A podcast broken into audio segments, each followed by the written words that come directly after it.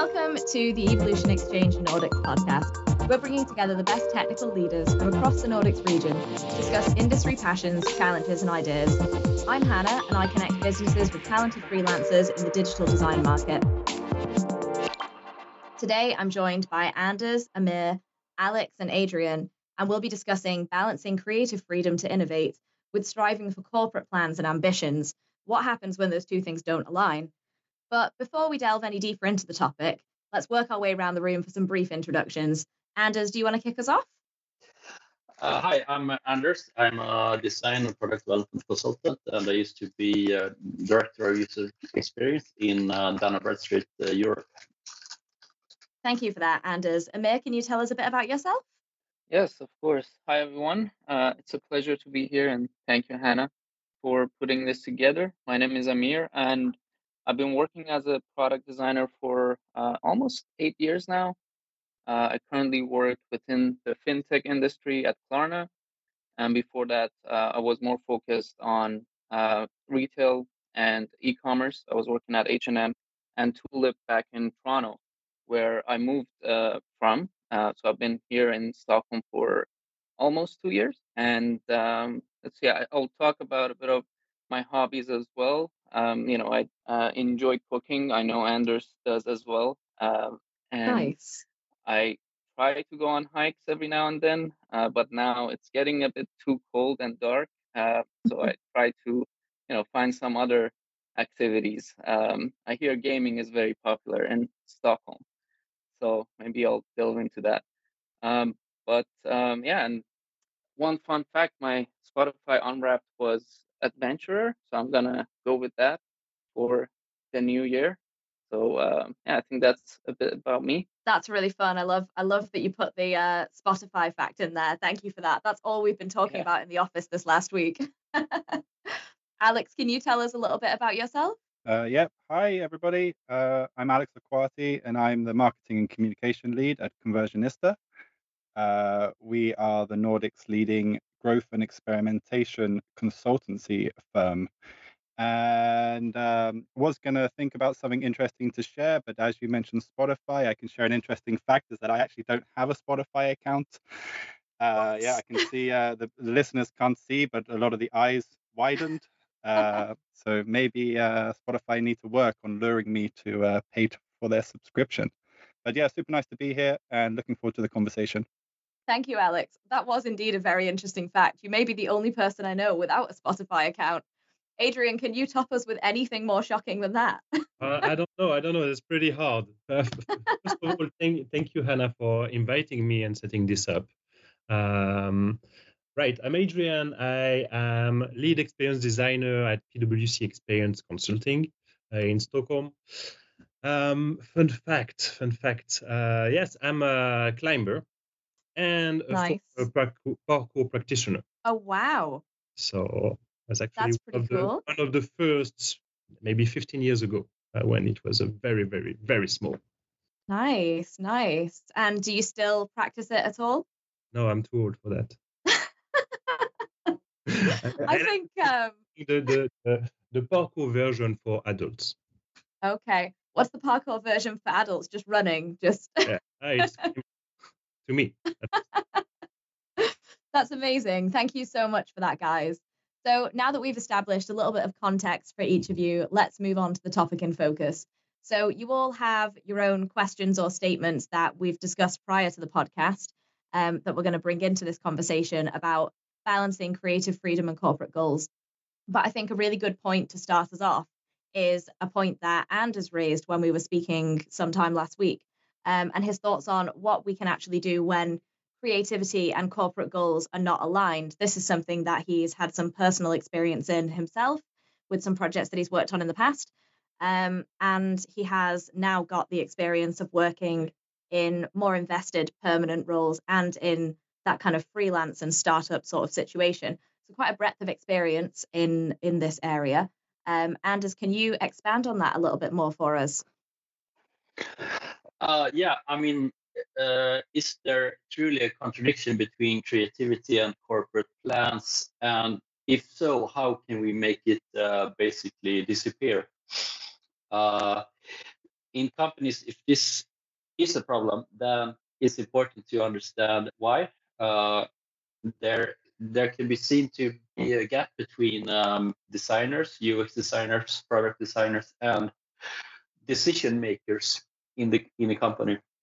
And basically, you can't really have that. Uh, I mean, we can go into consequences of that uh, later on, but basically, you don't reach the best possible results for the company, and you have people, uh, developers, and uh, designers uh, eventually leaving because they will not be happy mm. Uh, in the long term.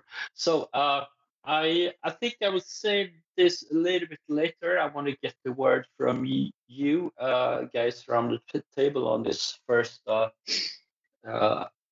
if you have seen troubles like this. I have seen troubles like this, and I have uh, I want to introduce a little bit later three ways to uh, basically uh, address it. There are other ways, but I have three ways that we have seen uh, in practical reasons to how we can actually uh, mitigate this sort of situations. But have you seen uh, have you seen a, this sort of contradiction in, in, in your roles? Amir, I'm just going to interject here. I know this is something that you have some personal experience in. I'm wondering if you can share in your experiences what maybe you think has been some of the, the causes of this contradiction that Anders is talking about. Yeah, absolutely. I think, um, you know, I believe, um, you know, just in very general terms, uh, there might be two major factors. One could be external and internal. Um, I'm going to talk a bit about the external factors um, and give you an example. Um, so, um, you know, sometimes uh, within the the way that the business and the industry moves, um, you see a lot of influence on the way the products are built. And um, during the COVID 19 pandemic, for example, uh, we saw a lot of companies in communications, in um, remote working, in collaborative tools rushing and trying to solve a problem that um, was not solved before. Uh, that I think fueled a lot of creativity. That demanded a lot of um, action and uh, innovation. And mm. uh, I experienced that firsthand as well uh, at Tulip, which was a uh, e-commerce so retail company solving for um, providing a software for luxury brands to run their stores. Uh, we had to come up with a way to uh, use the time of fashion advisors who were used to be providing you know support to customers on the floor um, and enable them to con- continue to that from their home. And um, that definitely drove the team to be extremely creative um, and thankfully the business side of things uh, aligned with that because that meant that we would you know generate a lot of value for the company. Um, but at the same time now the other external factor that you might have noticed with all the many companies doing layoffs is the inflation and sort of the um, higher uh, cost of borrowing. Uh, mm-hmm. And I, I feel like um, that a lot of companies are starting now to uh, prioritize business over product.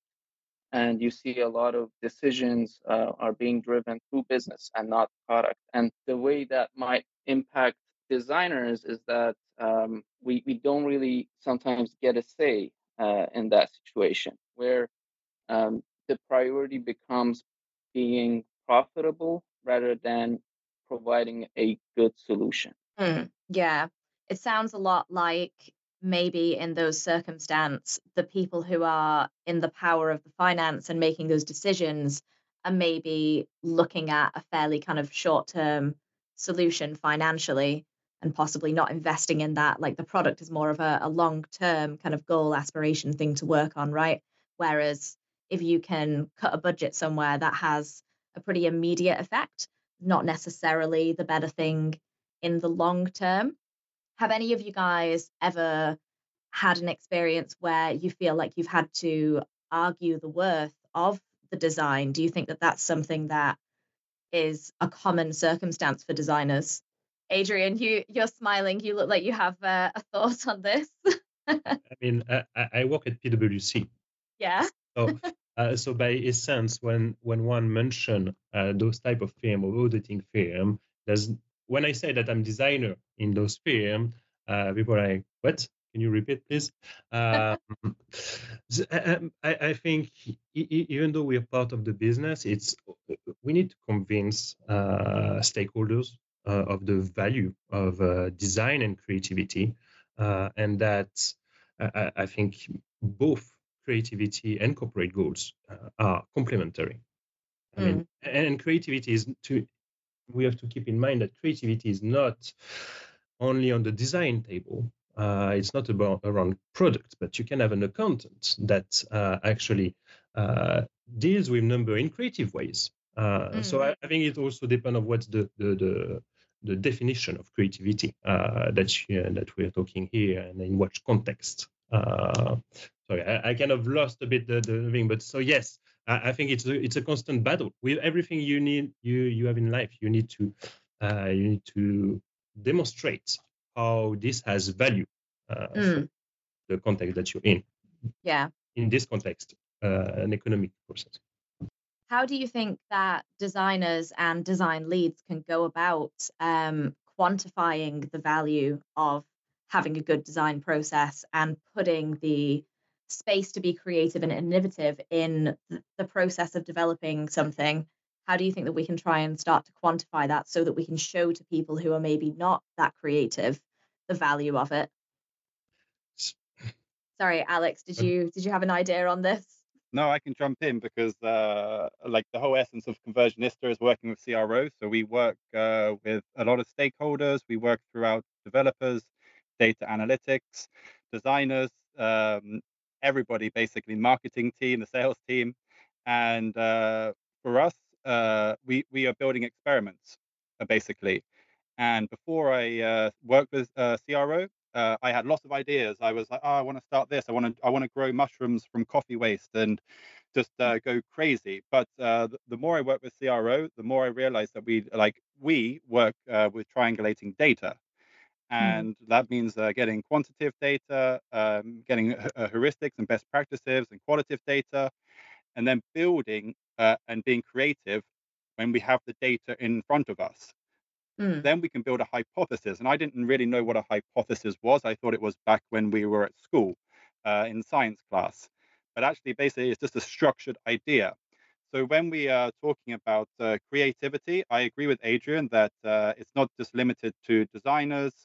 Uh, I think people in the boardroom uh, super can be super creative. Every, every, human being basically can be creative, but when we're actually talking about the industry, it's about educating and persuading others that this is the this is the best way to go to improve your product, to improve your services, and like the the thing that I say, and probably uh, maybe I'm slightly being a spokesperson for our company, is like mm. you have to be driven by the data, and that doesn't data and creativity is they these sound like contradictions, but actually like for for creativity to work alongside uh, the vision, the mission, and corporate goals, uh, you, you, need to be driven by data. Mm. Um, so, yeah, I, I think it's uh, how you define corporate goals. I think it's how you define creativity. Uh, but yeah, it's about persuading and educating uh, to make creative changes uh, with with data and improving it. basically, that this design is better or not better. let's go. Let's move forward. Yeah. Sorry, that was a bit of a monologue, but I uh, felt uh, super inspired uh, from what everyone is talking about. no, no, thank you for that. Um, so I'm wondering, what would you say if you if you had a friend who was, let's say, a, a head of UX at a certain company, and they would like some funding for a certain project. They think that this project or investing in, you know, more people for this team and stuff like that is going to really help make a better product and therefore be better for the company but they don't necessarily speak business numbers. They don't necessarily know how to do kind of a, a good in depth analysis and things like that. Where would you suggest that that person begins in layman's terms, I suppose, to begin to kind of build a case to present to the people in the business who are outside of the design department? That is quite a big question. Sorry. Sorry, Alex. I was I was directing that at you. Yeah, I'm sorry. afraid. Uh, no, no. I uh, I would start with research uh, yeah. and presenting your research basically. And um, and and the thing that I've been thinking about since uh, you asking this question uh, a few weeks back was uh, the the gap between those who are making the the organizational goals. It's not about the goals. The, like creativity needs needs goals because you need to work towards something. It's about bad corporate culture. Uh, Mm, it's about having uh, uh, uh, bad attitudes within uh, uh, the, around the boardroom. But uh, mainly, it's uh, for me, it's about communication. mm, And uh, if you have the research and you can communicate and educate people, bring people with you, mm, um, that is that is where you find the balance between being creative, driving product growth, and um, reaching the goals of the organization. If you don't re- reach the goals for the organization, uh, you don't you don't achieve growth. Uh, you might mm. not have uh, your job in the future. Uh, Yeah. so there is that, and that's why we're talking about it today. Because where's the balance? Yeah, yeah, absolutely. Thank you for that. And do you guys feel that there is sometimes a disconnect? I know myself with my with my own graphic design background, um, before I came into recruitment, I saw a lot of very young designers who maybe I felt that they had a disconnect between those business goals and what they thought of as kind of the purpose of creativity. And a lot of them throw around the terms, you know, when you're in art school, you hear people say, Oh, I don't want to sell out and terms like that. And do you think maybe when they are in school in the first place, we maybe need to do a bit more education on the business side of things? I mean, Adrien and Alex, you guys know each other from Hyper Island, so you probably uh, have have some insight into experiencing this. No, but I mean, you you need to you need to be, of course, aware of the business value of design, and I think that's a uh, it, it's been kind of a realization for uh, designers. I mean, we, we've Mm, seen in the industry in the last five, seven years uh, quite of a shift in the industry, like uh, where designers are, are taken to uh, executive roles. They are taken to the boards of meetings and so on, the creation of design chief officers for uh, mm, and so on. Uh, and I think that's uh, that's also something that's not taught to us as designers is how much value our design translates when we create mm, and when we create a product. Uh, we're talking about billions of dollars, uh, you know, and that's something that's I, at least I haven't been taught at school of uh, this yeah. uh, and as Alex said, uh, at the end of the day, you can be creative, you can create the most wonderful product. If it doesn't uh, work on the market, if it doesn't make money, if it doesn't match the goals, well, you're not profitable. At the end of the day, you want to be paid, you want to eat, right? Uh, Yeah. So That's exactly it. That's why we all uh, turn up to work, or we'd all just be Renaissance painters, right? we wouldn't be doing techie product design if we if we didn't want to get paid for it. But definitely, I think that's something that younger people could be a bit more educated on that that business side of things and the value of their own work. Exactly as you've just said, is absolutely something that seems to be missing from the curriculum. I think on a lot of courses. And, Um, and I, I can jump jump in before giving Amir and Anders some space uh, to talk too. But uh, I can just give a personal story about myself. yeah. Is that uh, I see myself as an idealist. I uh, I want the world to be perfect. And uh, before um, before uh, working within the industry, I I had a startup, and before that, I was working as an educator. And I'm 34 now, but for several years I was anxious, I was depressed, I was mad about the world. I uh, wanted things to, to be uh, innovative and creative. Why, why the, why is the world like this? And I was depressed, basically.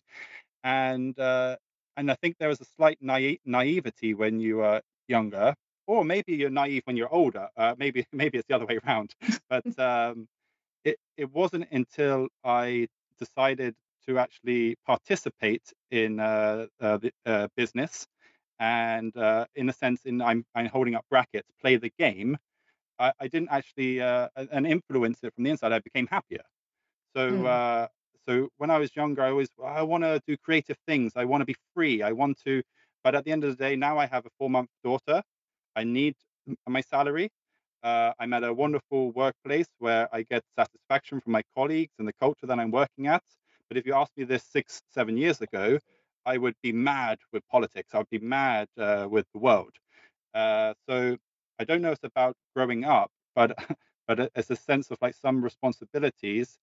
Uh, don't doesn't necessarily kill your creativity, but maybe put things in perspective.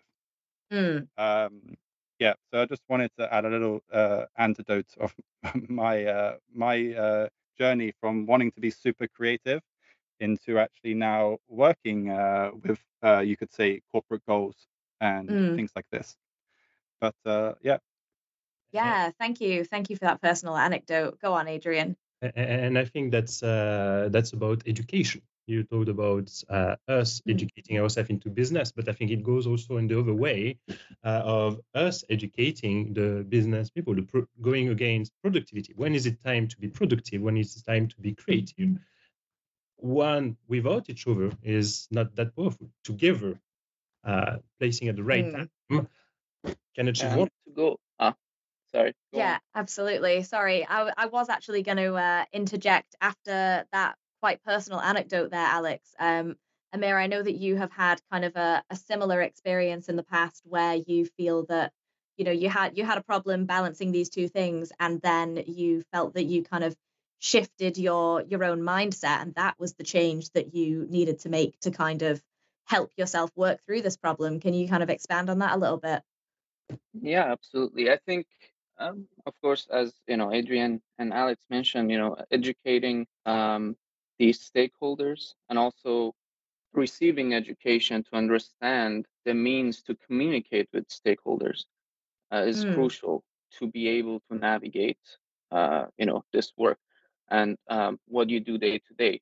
And yes, I don't think that is, uh, you know, focused on in school. Definitely not in a lot of, unfortunately, a lot of the, you know, uh, more short format um, educations that we have around design. Uh, there's just not enough time for it. Uh, but I think it's up to design leaders and design mentors to um, establish that uh, way of thinking and encourage people to go on and um, learn a bit more uh, about business, learn a bit more about uh, engineering, uh, just understanding how product managers um, prioritize um, the tasks. Uh, I think all of that definitely helps. And Mm. from my perspective, um, I think what I was having trouble with was uh, perhaps sometimes understanding um, how complex it can get and how limiting um, sort of the world of fintech especially can get uh, when it comes to uh, payments for example there are a ton of regulations that you have to comply with Mm. and um, that would mean a lot of sometimes a lot of tedious work that means a lot of um, restrictions that may not necessarily be any other way around it. Um, but what I try to do to get out of it, I think, you know, for me, it was a matter of um, sort of guarding my creative uh, flame, if you could say that. And uh, I, I had to start, you know, looking outwards and I had to uh, take a step back and see where are the places where I can focus on to uh, output my creativity um, in Mm. different ways and detach myself a little from um, the constraints that you might see and then you can get re-energized and get back into it and hopefully uh, you'll have the flow again to continue um, where you left off Yeah, yeah, definitely. And I think there was something that you said in the middle there that reminded me of um, something that you said to me when we were discussing the other day that I think resonates with quite a lot of people actually, which is that you you said that you felt that maybe there was a layer of context missing that was dividing people in design with people kind of above design. And I suppose that is the crux of the issue. And it was it was such a good way to phrase it. It's just really stuck with me. Um, that that layer of context that divides us actually it is the business education and the value of design education that's kind of separating the two from kind of fully meeting in the middle and um, yeah i just thought that was a really a really really good way of phrasing it Anders, do any of uh, the points that we've made over the last, gosh, 20 minutes, um, do any of those resonate with you said earlier that you had kind of three three ways that you would tackle this problem from kind of experiences that you've had? I've been wanting to come back to them, but everybody's been making so many good and insightful points. yeah, I I, uh, I love those uh, points, uh, and uh, thank you for the experiences. And I, uh, Alex brought up something that uh, I believe strongly in, and that's let's call it the scientific method, where you take the time to formulate an hypothesis and then you can either validate that, you can prove it or disprove it, and then that's maybe something that you as a designer learn from school and you kind of you might bang your head against the wall and expect to see evidence of the comp- company you're working in that they're actually uh, working like that uh, as a whole. Uh, mm. What should we be building? What features should we have in the in, in the product? And sometimes you might see call it politics uh, that you, you feel that there is politics in the company that basically means that you you're not part of making the decisions. Uh, mm. someone else is making those decisions and you're kind of uh, you can't really see how they are uh, how they are made. Are they done in this uh, scientific fashion which you have learned as a designer? That's kind of in your genes. So yeah, for designers, you need to uh, man up, or uh, sorry about the expression, uh, Hannah especially. That's okay. Uh, you have to mature, uh, and uh, that's not not all men are mature. So that's this, this is how wrong that expression is. Sorry, but you have to kind of understand that you as a designer, you might have the wrong expectations in in this situation. You have to understand the business a lot more. But also, there are some ways where you can, as a maybe that's the role of a design leader or someone in, in, in senior uh, design leadership or something to try to change uh, the, how the company is functioning. If, if you can clearly see that you're not you're not uh, working in the best possible way here. Mm. i mean we all know the consequences. Unhappy designers that are leaving unhappy developers they also will be leaving eventually and you will not reach the, the goals. So I, I was in a situation where uh, so uh, we, we tried three ways, which were all were successful uh, in in navigating this sort of uh, situation. So briefly, uh, one way is to have a team that a product team or or a value stream, a part of our organization that is willing to undertake an experiment to start working in a scientific way where you uh, formulate hypotheses and you actually uh, go out to customers and test them. Uh, and this can be done in, in, in a number of ways. Uh, another situation where you can make it work, where if you can truly embed that, that you need to have the right type of person, a rather senior UX designer in a product team, a person that can change the way things work step by step, uh, workshop by workshop, and then from inside of that uh, cross-functional team, they can, they can start asking right questions and and running exercises. And uh, this, this, will take some time, and this is really hard for for someone straight out of school to uh, pull off. I think because you have the wrong expectations on. Mm. expectations on how a business uh, might work but mm. with with the right person and and an experienced person then then uh, you i think you can get it done if it's if it's a good team with nice people mm-hmm. around you and and the third way is if you have kind of like a, a like a larger part organization that's that's run in a uh, more hierarchical fashion where you have expectations that senior managers uh, in product or, or in the organization that they are supposed to be uh, those uh, making the decisions and then those decisions should be trickling down. There are all sorts of roadmaps and plans and um, you have uh, fixed outcomes with fixed dates and, and you don't really have defined the problems that you're solving for the customer you maybe you might have defined uh, the output, the, the features that should be shipped at this specific date. And I see all guys nodding there. You can see that in, in the, the, podcast here. But that that sort of situation, what uh, uh, what I've seen success with is to get the research going in any way you Mm. can. You kind of have to do it. Get the uh, you can call it UX research or, or customer research. Kind of have to get it get that going. Uh, uh, Either you can get get it approved or you kind of just do it.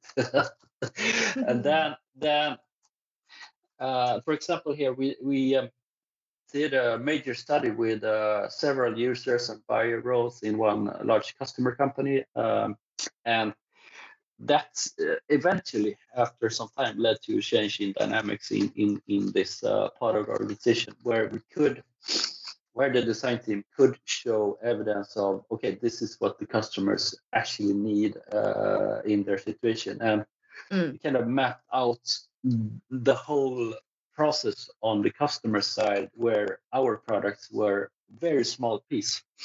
Uh, but, but that, that led to another understanding of what was actually important to to how we should change this this uh, big product for, for for those customers and and, and now I see after about a year or so I see the features uh, coming out based on this uh, research So it takes some time Yeah. but you can get stuff into the the Yeah. backlog long term goals definitely so i suppose the golden triangle of of those things and a lot of the stuff that we that we said leading up to you giving those examples does actually tie quite well into them doesn't it is that if we have a situation where we can better educate the designers on the value of their design and we can give tangible examples to the non-designers of the value of design we can bridge that gap. And to do that, I suppose we need the good user research to be able to have the, that information to educate people with.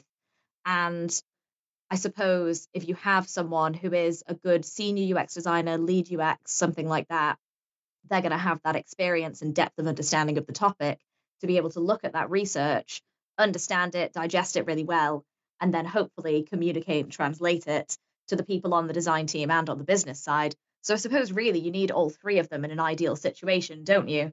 And um, I guess that's something that I guess that's something that you need someone in a senior position to think of in the first place to hire all of those things. but it seems uh, it seems like that's kind of the golden triangle really of of aiding the situation. Um, I'd quite like to turn our attention, um, whilst I'm conscious of the time, to focusing on something a little bit more positive which is something that Alex actually, um, I think, mentioned when we were talking the other day. And I think Adrien may have also actually touched on it, which is the very, very powerful positive benefits of when these two things do align. And actually, I think Adrien put it really well. He said to me that when design has boundaries, actually, it can gather a lot more momentum. Um, can you expand on that a little bit more? It really resonated with me. I think I would go even further is that uh, creativity without boundary cannot exist al- al- altogether. Like you are creative when you have problems to solve, when you have, uh, Mm. yeah, when you have boundaries, basically. You need to find a solution. Look at uh, when uh, we had the first uh, lockdowns uh, all over the world. At the Mm. beginning, nobody was prepared. Everyone had to become creative to put like a uh, to to create a somewhat of a real life at home. Uh, Mm. very interesting moments. Um, yeah, I mean, to uh, create now, I mean, it's about solving a problem, but um, I guess uh, to get some constraints, you need to uh, explore the problem and define the problem. Yeah. yes. Of, you, you need clear expectations to to bring in creativity. Uh, I, I- I mean, I, I, I like to say that the more resources you have, the less creative you you tend to be, uh, because you don't need to. Yeah. So, so That's maybe, a very good point. So uh, so yes i think setup for for the creativity you need to create the setup to have clear expectations on where to go where to be creative. I think you mentioned that alex earlier in this podcast. Uh, and yeah creating trust as well for the team to be creative. I think that's very important. Uh, Mm. create the space not to jump into conclusion too fast uh, not judging uh, to let everyone be able to feel to, to put themselves on spot and be vulnerable and then after that uh, having the courage to apply uh, creativity. That's another step into uh, taking that. But Well- but is Yeah. it is it uh, is it uh, boundaries or is it like uh, the goal that is needed? Because, for example, uh, you could think of uh, probably some workshops that you've been in, and you have the goal to come up with an innovative new solution, and you have 30 minutes to go crazy, and there is there is no boundaries really when you are being creative in that point. However, you have the goal, and you and you have the start point basically. However, Mm. I might be contradicting myself because I've always thought it uh, thought that I uh, I don't like functioning within a box. However, once I uh, now now that I understand the importance of having goals, uh, it's it's more about the process than boundaries for me. So Mm. it's uh, it's about having a process in place to be creative, uh, which might create boundaries. Um, but yeah, maybe I've just contradicted myself uh, while while saying this. Uh, I, I'm thinking here about. I mean, I think it's uh, important to be creative uh, together uh, uh, as a team or, or with different roles in the organization or or in this. You have the business side and you have the tech side and, and you have uh, you have the user side of things. So you can kind of do this in one go and come together on this, so you can actually Mm. uh, be creative about the right things. And and, and also i mean yeah. Uh, i think you can be creative co- to come up with ideas but then you need to kind of uh, match them and put them into the scientific method and uh, Mm. you know define the hypothesis and then define a way to test it. But you so, you can actually have some progress with with uh, those great great ideas. And but maybe 99% were not so great. They were fun to come up with, but uh, there's only one that actually works. Yeah. I think that the use of the word routine there is quite interesting because really by routine, what we usually mean is a set of boundaries. And, you know, when we're working within design, especially product design, we talk so much about the importance of a design system, which is essentially a set of a set of boundaries and it's usually aligned with a certain goal. And actually, I think as designers, we I agree, Alex, but as creatives, a lot of the time we want to say, you know, we don't want to be put into a box. We don't function well in a box. But then actually, when somebody rephrases that box into a creative way that we understand and calls it a design system, we're like, oh, yeah, design systems are great. We definitely need them. but it's essentially the same thing. And the use of the word routine there is really interesting to me because I think a, a routine has a very similar effect creatively, like in your work and just in life in general, actually. And it really frees up a lot of space in your head, I think, to be creative when you're not having to give your energy and headspace into thinking about the process or the goal. You just know you're moving this way. And whilst you're not giving your headspace to having to figure out which direction to go in, it means that you can do an awful lot else with your headspace, actually. Does that make sense to everyone? I really like the use of the word routine there. I, it makes sense to. I'm sorry, Adrien. No, no, go for it. Yeah. Go for it. No, I, no, yeah. I, uh, I think, yeah, I the.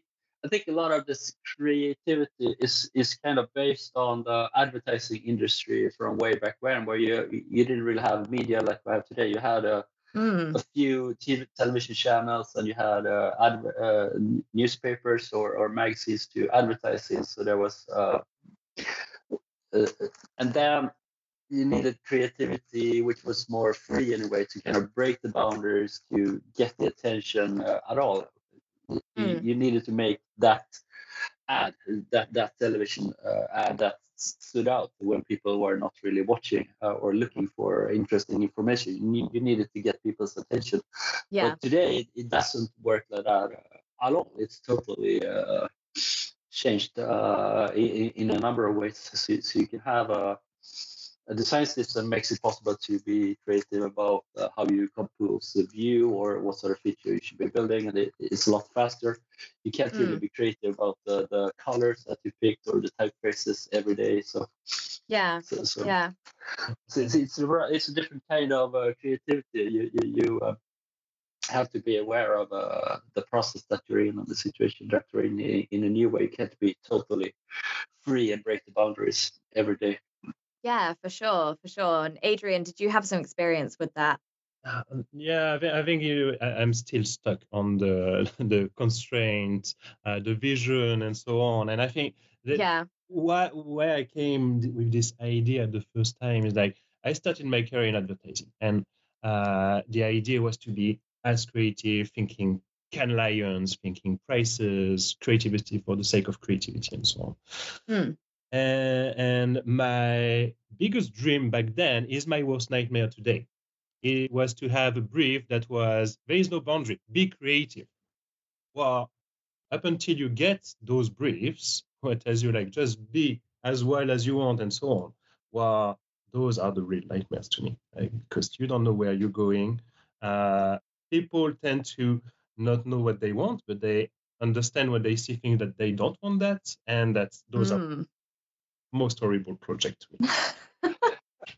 I I, uh, I agree 100. percent If you get you have free hands, uh, you can do whatever you want. You never have that.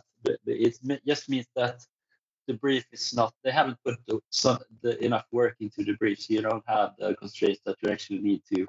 What would be a valid valid solution to this problem? You you kind of have to know that uh, upfront somehow. Yeah. Otherwise, definitely. you will find out when you present your ideas and they say, no, no, we can't do this. And then you, you can go on forever.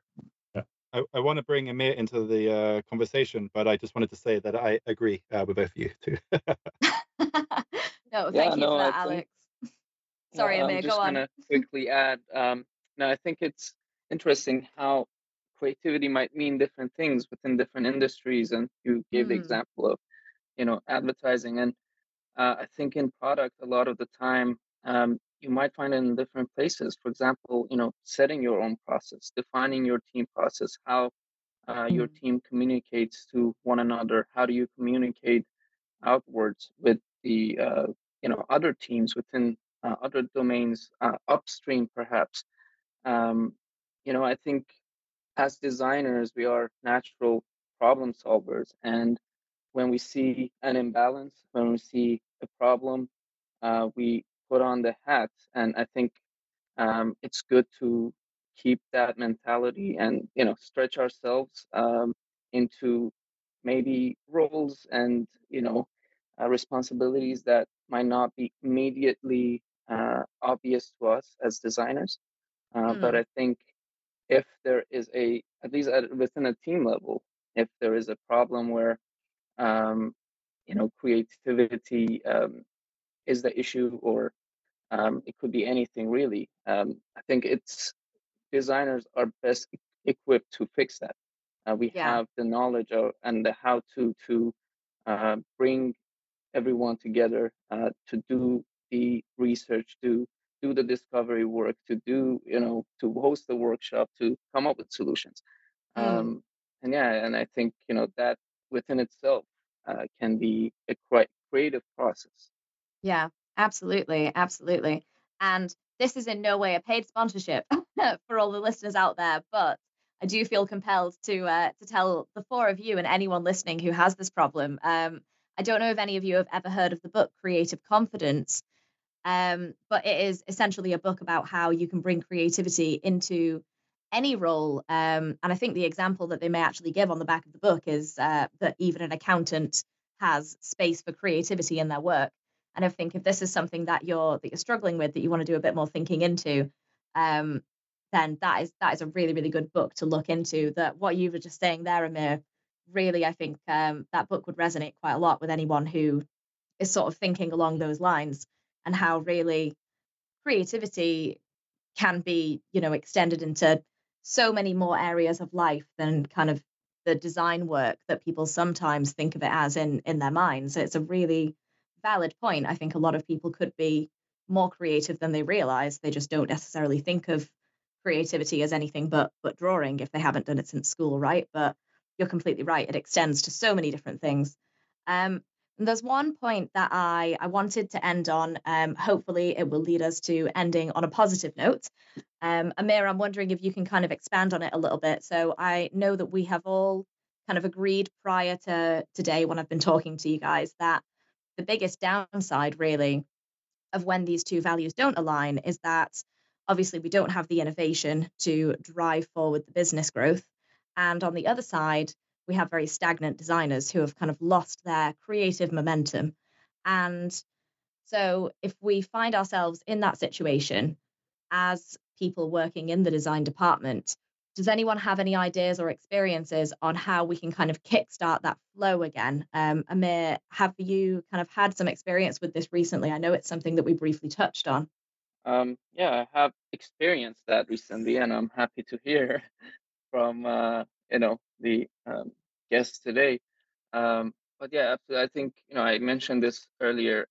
If designers, uh, developers, whoever you don't if you do not feel that you are uh, making a um, valuable contribution towards a product solving a problem um, then i think we do become stagnant and we do become bored and uh, you know and that's why you see people leaving their jobs um, mm. i think it's it's important um, to protect that it's it's it's important to protect the mindset of uh, just solving problems. And, and I, I, know a lot of designers are passionate for the work that they do.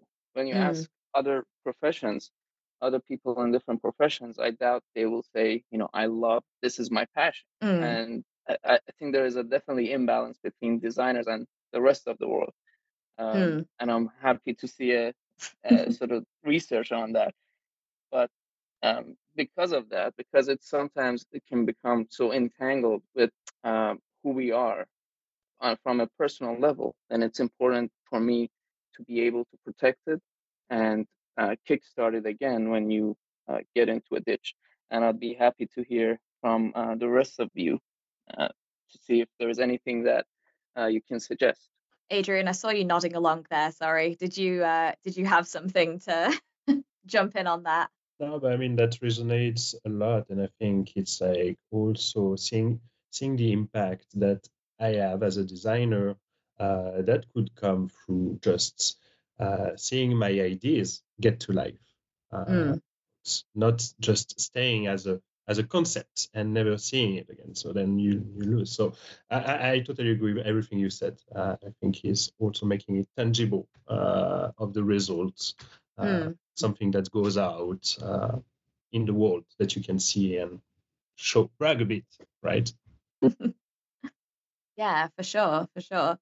Alex, you're you're quite um, into your innovative concepts and wanting to always try new things, and you're also quite ambitious. Is that something that you've sort of had to find the balance with in the past, or anything that you've struggled with? Um, yeah, sure. Uh, I don't think I'd be doing my job if I said the solution is to just hire a consultant from Conversionista. but uh, no, no, no. Uh, I think it's just uh, making sure you get enough space uh, to fulfill your like uh, creative um, battery. Mm. Um, because like I think creativity is generally a, like a very human in- instinct. We all have it as children uh, and it kind of gets like uh, washed out of us as you grow up and get put through the motions of education systems. Uh, then life hits you, and then work, and you get to yeah. So I think it's an intrinsic human uh, value having creativity. So uh, for businesses to get it right, it's about giving space to their um, employees and their colleagues. Uh, it's about having processes in place for clear communication and transparency. And um, I think Adrien touched upon it as well. It's uh, it's about building trust between those uh, who are the decision makers mm. uh, and those who are the doers, uh, who are doing the day-to-day tasks, taking the actions. And it's about bridging bridging that gap basically, and bringing. I think Anders mentioned it too, bringing them together mm. to take time to actually talk, communicate, come up with ideas, and um, finally, I guess, uh, which I thought I'd never say, it's about delivering results too, because I think uh, when you deliver results, uh, you you uh, actually create space for yourself to be even more creative because you have built that trust. Um, so that's that's me signing out. Alex's teenage self is turning in his grave right now, hearing that. delivering results. I bet you never thought you'd say that one. no, it's so true though, and I think um, coming back to what you were talking about earlier about you know developing that maturity to appreciate that fact.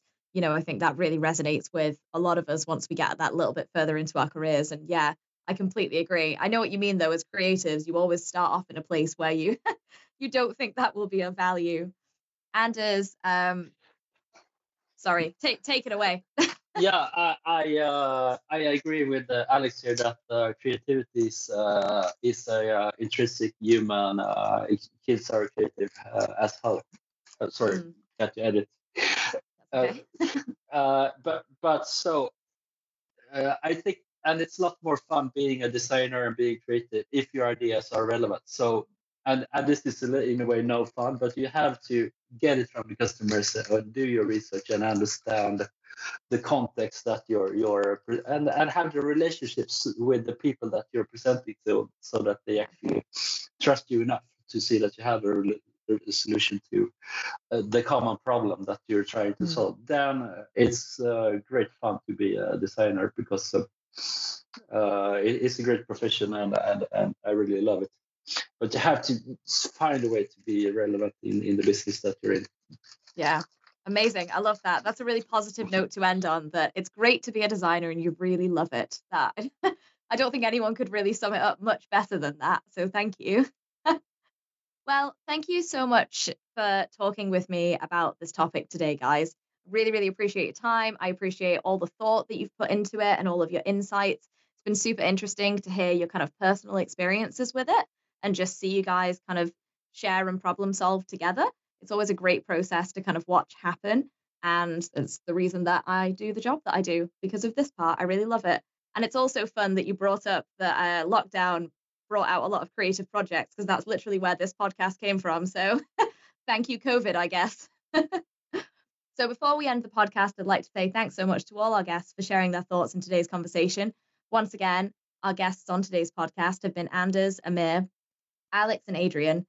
And if you or anyone that you know would like to be featured on a future podcast, you can drop me a message. I'm Hannah, and you can find me on LinkedIn or you can email me at hannah.hollowed at evolution-nordics.com or you can visit us at evolutionjobs forward slash se forward slash nordics.